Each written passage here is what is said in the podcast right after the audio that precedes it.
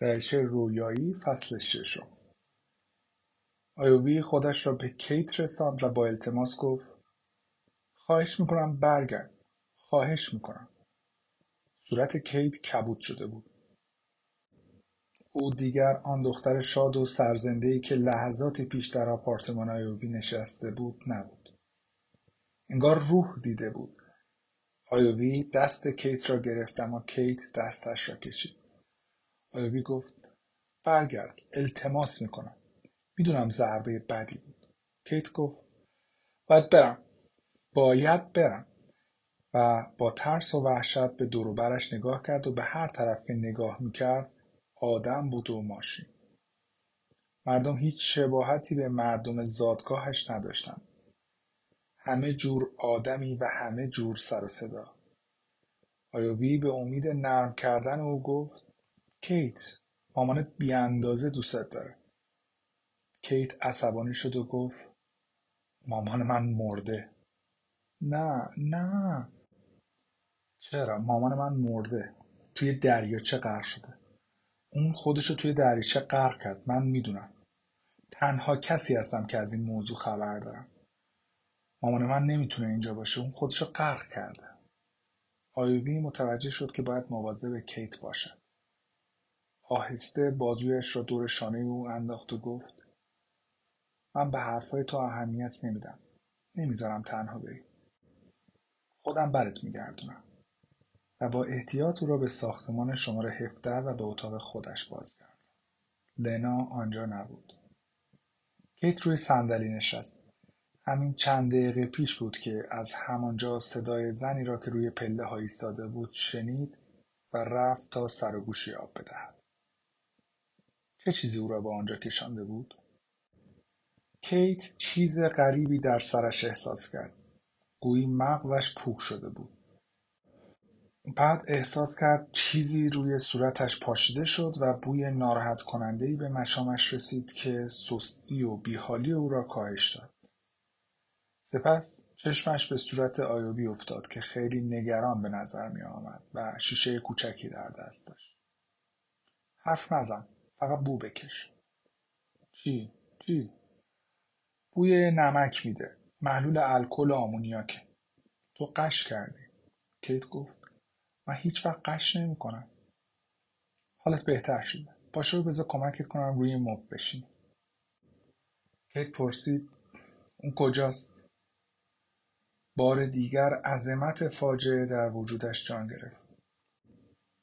طبقه بالاست تا من نگم پایین نمیاد. نمی‌خوام ببینمش. هیس خیلی خوب. سرتو بین دوتا زانوت خم کن تا یکم خون به مغزت برسه. نمی‌خوام. شنیدی چی گفتم؟ گفتم تا تو آمادگی نداشته باشی نمی‌ذارم بیاد اینجا. من هیچ وقت آمادگی ندارم. باشه. حالا باید یه فنجون چای خیلی شیرین بخوری. کت گفت من شکر نمی‌خورم. آیوی گفت امروز باید یکم شکر بخوری. چای قلیز شیرین کمی رنگ و روی کیت را بهتر کرد. کیت ناگهان به حرف آمد. از اول ماجرا توی همین خونه بوده؟ از همون اول اول یعنی همون اول که ما خیال می‌کردیم مرده؟ خودش برات تعریف می‌کنه. نه. آیوی برای اینکه حال جسمی و روحی کیت بهتر شود گفت یه کمی دیگه چای بخور. یه بیسکویت هم بردار. خواهش می‌کنم. کیت زمان جنگ وقتی کسی میترسید و هول می‌کرد چای و بیسکویت خیلی موثر بود. حالا هم هست. کیت می‌خواست از خوردن فنجان دوم خودداری کند اما ناگهان به یاد آورد این تنها چیزی بود که آن زن برای عرضه داشت. کیت پرسید از کجا می‌دونست که باید بیاد اینجا؟ منظورت چیه؟ من اتاق و آپارتمان اجاره میدم فقط همین. اما حالا با هم دوست هستیم. بله حالا با هم دوستیم. کیت پرسید. چرا؟ در چهره دختر جوان بیچارگی موج می‌زد و پیدا بود که نمی‌تواند کل ماجرا را درک کند. عزیزم نامه رو نمیسوزوندی میخوندی؟ این شهر رو برای همه درست نمی‌کردی. آیوی به این سوال با خوشحالی جواب داد. چرا؟ چون اون آدم فوقلادهیه در همین وقت صدای پایی از روی پله ها شنیده شد اما لینا نبود. آنها از پشت پرده توری زن و شوهری را که در طبقه سوم زندگی می‌کردند دیدند که در حال خارج شدن از خانه بودند. وقتی صدای بسته شدن در خروجی را شنیدند دایوی گفت گفتم تا تو نخوای اونو ببینی پایین نمیاد. سکوت برقرار شد. آیوی دوباره گفت من اینکه بخوای بری طبقه بالا. من نمی‌تونم. عجله نکن صبر داشته باش. نه هیچ وقت دلم نمی‌خواد اونو ببینم. دوباره سکوت برقرار شد. آیوی سکوت را شکست.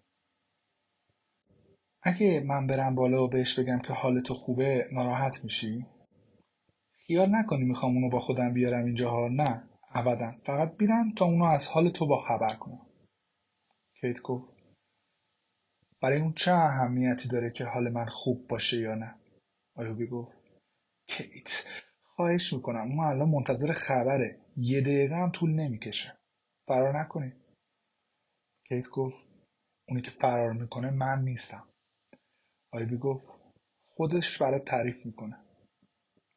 نه هر وقت آمادگی شنیدنشو داشته باشی آیوبی این را گفت و رفت این همان خانه بود که در تمام آن سالها نامه هایش را به نشانیش میفرستاد او نامه ها را به لنا گری می نوشت و تمام اسرار خصوصیش را فاش می کرد.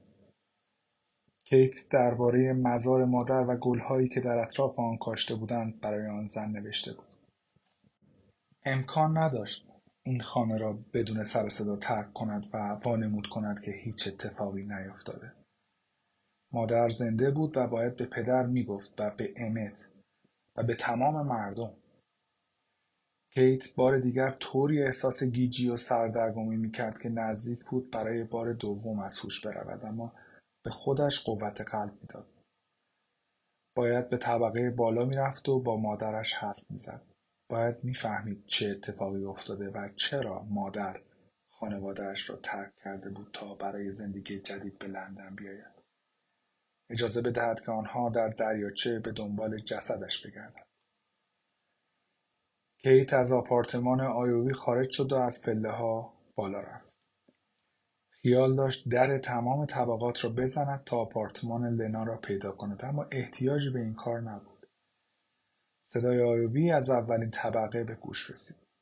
لنا من برمیگردم پایین پیش اون. تفلک چنون ضربه سختی بهش وارد شده که نمیشه تنهاش گذاشت. آیوبی کیت را روی پله ها دید.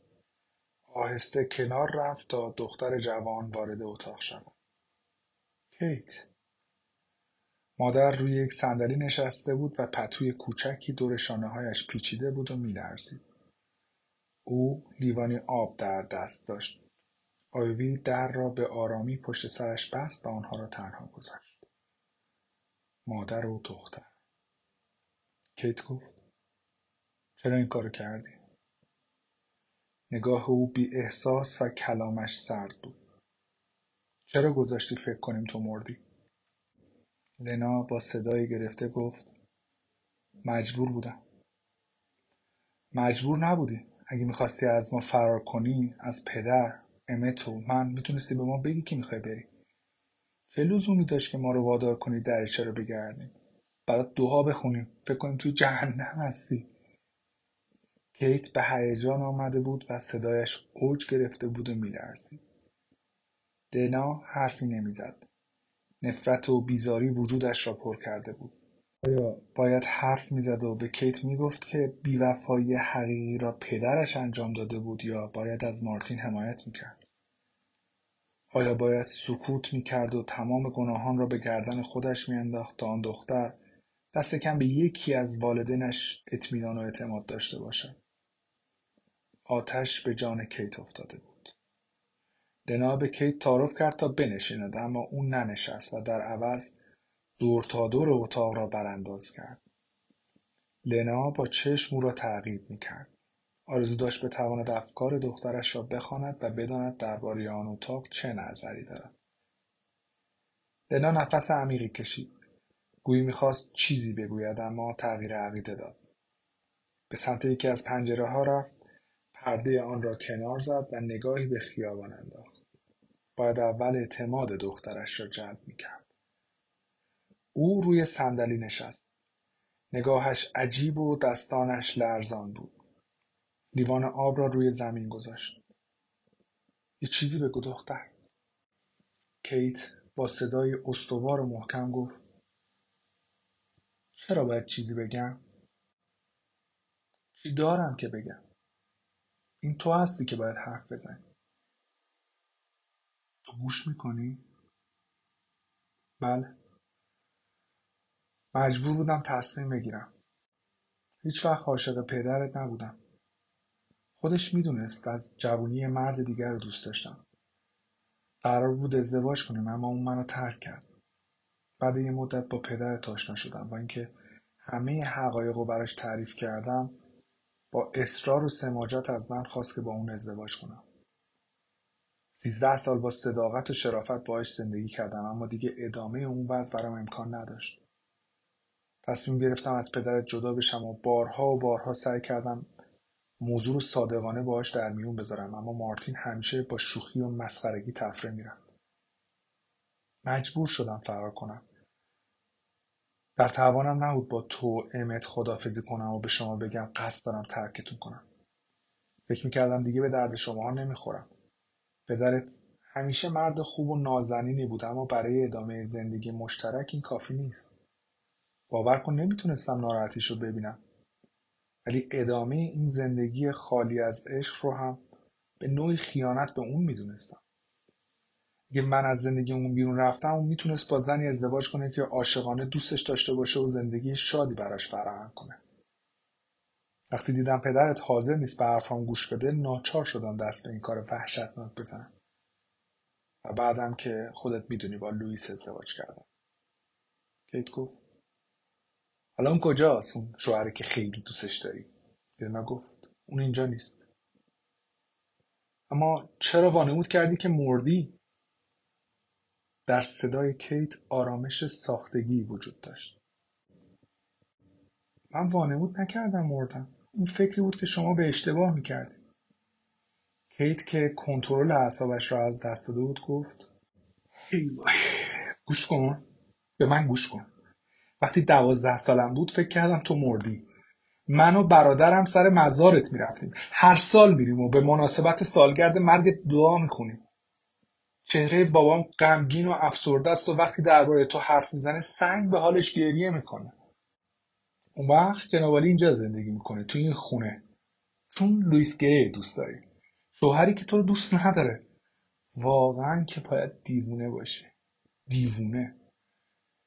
عصبانیت کیت لنا را به خشم آورد. او پتو را از شانههایش کنار زد و در جواب دخترش گفت من توی این دستیسه که منو مرده قلمداد کردن هیچ نقشی نداشتم. من به پدرت گفتم که دارم ترکش می‌کنم. به اون اختیار دادم هر طور صلاح می‌دونه موضوع رو برای همسایه ها و دوستاش توضیح بده. لنا کمی مکس کرد و سپس ادامه داد من هیچ تقاضایی ازش نکردم. یعنی در موقعیتی نبودم که چنین کاری بکنم. فقط امیدوار بودم اجازه بده گاهی تو و امت رو ببینم. کیت گفت تو به پدر گفتی داری ترکش می‌کنی؟ تو به اون نگفتی. من به تو اعتماد ندارم. به من دروغ نگو. من تنها کسی هستم که شبای متوالی صدای گریه پدر رو از اتاقش شنیدم. عزیزم شما کسی هستی که صدای گریه پدر تو در تمام روزا اونا توی دریاچه دنبال جسد تو میگشتن. توی ساحل کنار پدرم قدم میزندم و وقتی جسد رو پیدا کردن اونجا بودم. پدر خیلی خوشحال شد چون معتقد بود که تو حالا در گور آسوده میخوابی و روحت آرام می‌گیره. به من نگو که پدر همه چیزو می‌دونست. این حرفها بیفایده است اون چیزی نمی‌دونه. مادر دختر در فاصله چند قدمی کنار هم ایستاده بودند و صورتشان غمگین و ناراحت بود. لنا گفت پس بابات هنرپیشه خوبیه. در صدای او تلخی عجیبی احساس می‌شد. هرگز خودم رو به خاطر بلایی که سر تو امت آوردم نمیبخشم اما اون هم به اندازه من قابل سرزنشه. من به اون گفتم پدرت همه چیزو می‌دونست براش یه نامه نوشته بودم. کیت با حیرت گفت چی؟ برای پدرت یه نامه بلند بالا نوشتم و همه چیزو تعریف کردم. هیچ تقاضایی هم از اون نکردم فقط خواهش کردم که علت کار منو درک کنه و منو ببخشه. کیت چند قدم به عقب برداشت و گفت یه نامه. خدایا. رنگ از رویش پرید. کیت مکماهون تا آن روز هرگز قش نکرده بود. دختر جوان تلو تلو خورد و حس می‌کرد زمین دارد زیر و رو می‌شود. سعی کرد آنقدر به خودش فشار آورد تا جلوی گیجیش را بگیرد. لنا گفت می‌دونم نمی‌خوای حرفم رو باور کنی. کیت با صدای خفه گفت چرا؟ باور می‌کنم. لنا گفت تو می‌دونستی؟ خودم نامه رو پیدا کردم و اونو توی فر اجاقا سوزوندم. تو چیکار کردی؟ نامه رو سوزوندم. او اونو سوزوندی؟ نامه ای که به اسم کسی دیگه ای بود سوزوندی؟ چرا این کارو کردی؟ خدای من آخه چرا این کارو کردی؟ کیت با صداقت گفت می‌خواستم تو رو توی گورستان کلیسا دفن کنم اگه اونا میفهمیدن خودکشی کردی اجازه نمی‌دادن اما من که خودکشی نکردم خدا برای چی دخالت کردی فکر کردم فکر کردم تو خودکشی کردی. چی باعث شد چنین فکری کنی؟ تو چه حقی داشتی که خود سرانه تصمیم بگیری؟ باورم نمیشه. واقعا باورم نمیشه. کیت گفت همه دنبالت میگشتن. مردم با چراغ بیرون می‌رفتن و قایق هم روی آب واژگون شده بود. خدایا. اگه تو فقط نامه رو به پدرت می‌دادی؟ کیت گفت اما تو رفتار عجیبی داشتی. خیلی بیقرار و یادت نیست؟ برای همین ما فکر کردیم تو خودکشی کردی. لنا گفت این چیزی که تو فکر کردی این فکرها رو تو ساخته بودی. خیلی از مردم لوف کلاس اینطوری فکر می‌کنن. تو از کجا می‌دونی؟ از حرفا و پچ پچای اونا. تحقیق و بازجویی چی؟ آخه چطوری اونا جنازه یه نفر دیگر رو به جای من شناسایی کردن؟ اونا فکر کردن جسد پیدا شده متعلق به توه. همه ما همین فکر رو کردیم. اما اون کی بود؟ جسد کی توی گور من خوابیده؟ کیت نگاهی به او کرد. نمی‌دونه لابد جسد متعلق به یه کسیه که خیلی وقت پیش غرق شده بوده. لنا گفت فکرشو بکن. اون دست به هر کاری زده تا این حقیقت رو که من ترکش کردم از دیگران پنهان کنه. کیت تقریبا آرام شده بود. پدر نمی‌دونه که ترکش کردی. فکر می‌کنه تو مردی. سالهای سال مارتین واقعا فکر کرده بود که او خودش را در دریاچه غرق کرده است. چطور این اتفاق عجیب رخ داده؟ پدرت فکر کرده می‌خواستم ترکش کنم برای همین خودکشی کردم. نه اون فکر نمی‌کنه که تو خودکشی کردی. بیخیال. اون فکر می‌کنه که تصادفا غرق شدی. بارها اینو به من و امت گفته لنا دستش را دراز کرد و پاکت سیگار را برداشت و بی اختیار به سمت کیت رفت و به او تعارف کرد. کیت سرش را تکان داد. مادری. اتاق حالا ساکت و آرام بود. چند لحظه سکوت برقرار شد. کیت سرانجام سکوت را شکست و گفت به خاطر سوزوندن نامه متاسفم. اون موقع شرایط اینطوری بود که به نظرم رسید این بهترین کاره. این بار سکوتی طولانی برقرار شد. سپس لنا گفت نمی‌دونی از اینکه شما رو ترک کردم چقدر متاسفم. اما اون موقع لنا نشست اما کیت هنوز ایستاده بود. بتونی برگردی پیش ما. بگی که زنده یا فقط یه اشتباه پیش اومده. لنا حرفی نزد. کیت ادامه داد. منظورم اینه که نمی‌تونستم نامه رو نسوزونم. به حال نمی‌دونستم چی کار باید بکنم. لنا گفت توی تله افتاده بودم. به پدرت قول دادم. کیت گفت تله رو خودت ساختی. دیگه هم درباره قولی که به پدر دادی حرف نزن. وقتی با بابا ازدواج کردی احتمالا عهد بستی که اونو دوست داشته باشی و با صداقت و راستی ازش اطاعت کنی. لنا گفت کیت خواهش می‌کنم بشین. رنگت خیلی پریده. کیت بشین. من و تو برای حرف زدن زیاد وقت نداریم. شاید این تنها شانس ما باشه. من نیومدم اینجا که در یه جای گرم و نرم بشینم و با تو گپ بزنم. منم خیال ندارم از سر کیف با حرف بزنم. کیت در همین وقت روی صندلی نشست. پاهای او میلرزید. لنا سرانجام گفت بدترین قسمت ماجرا کجا بود؟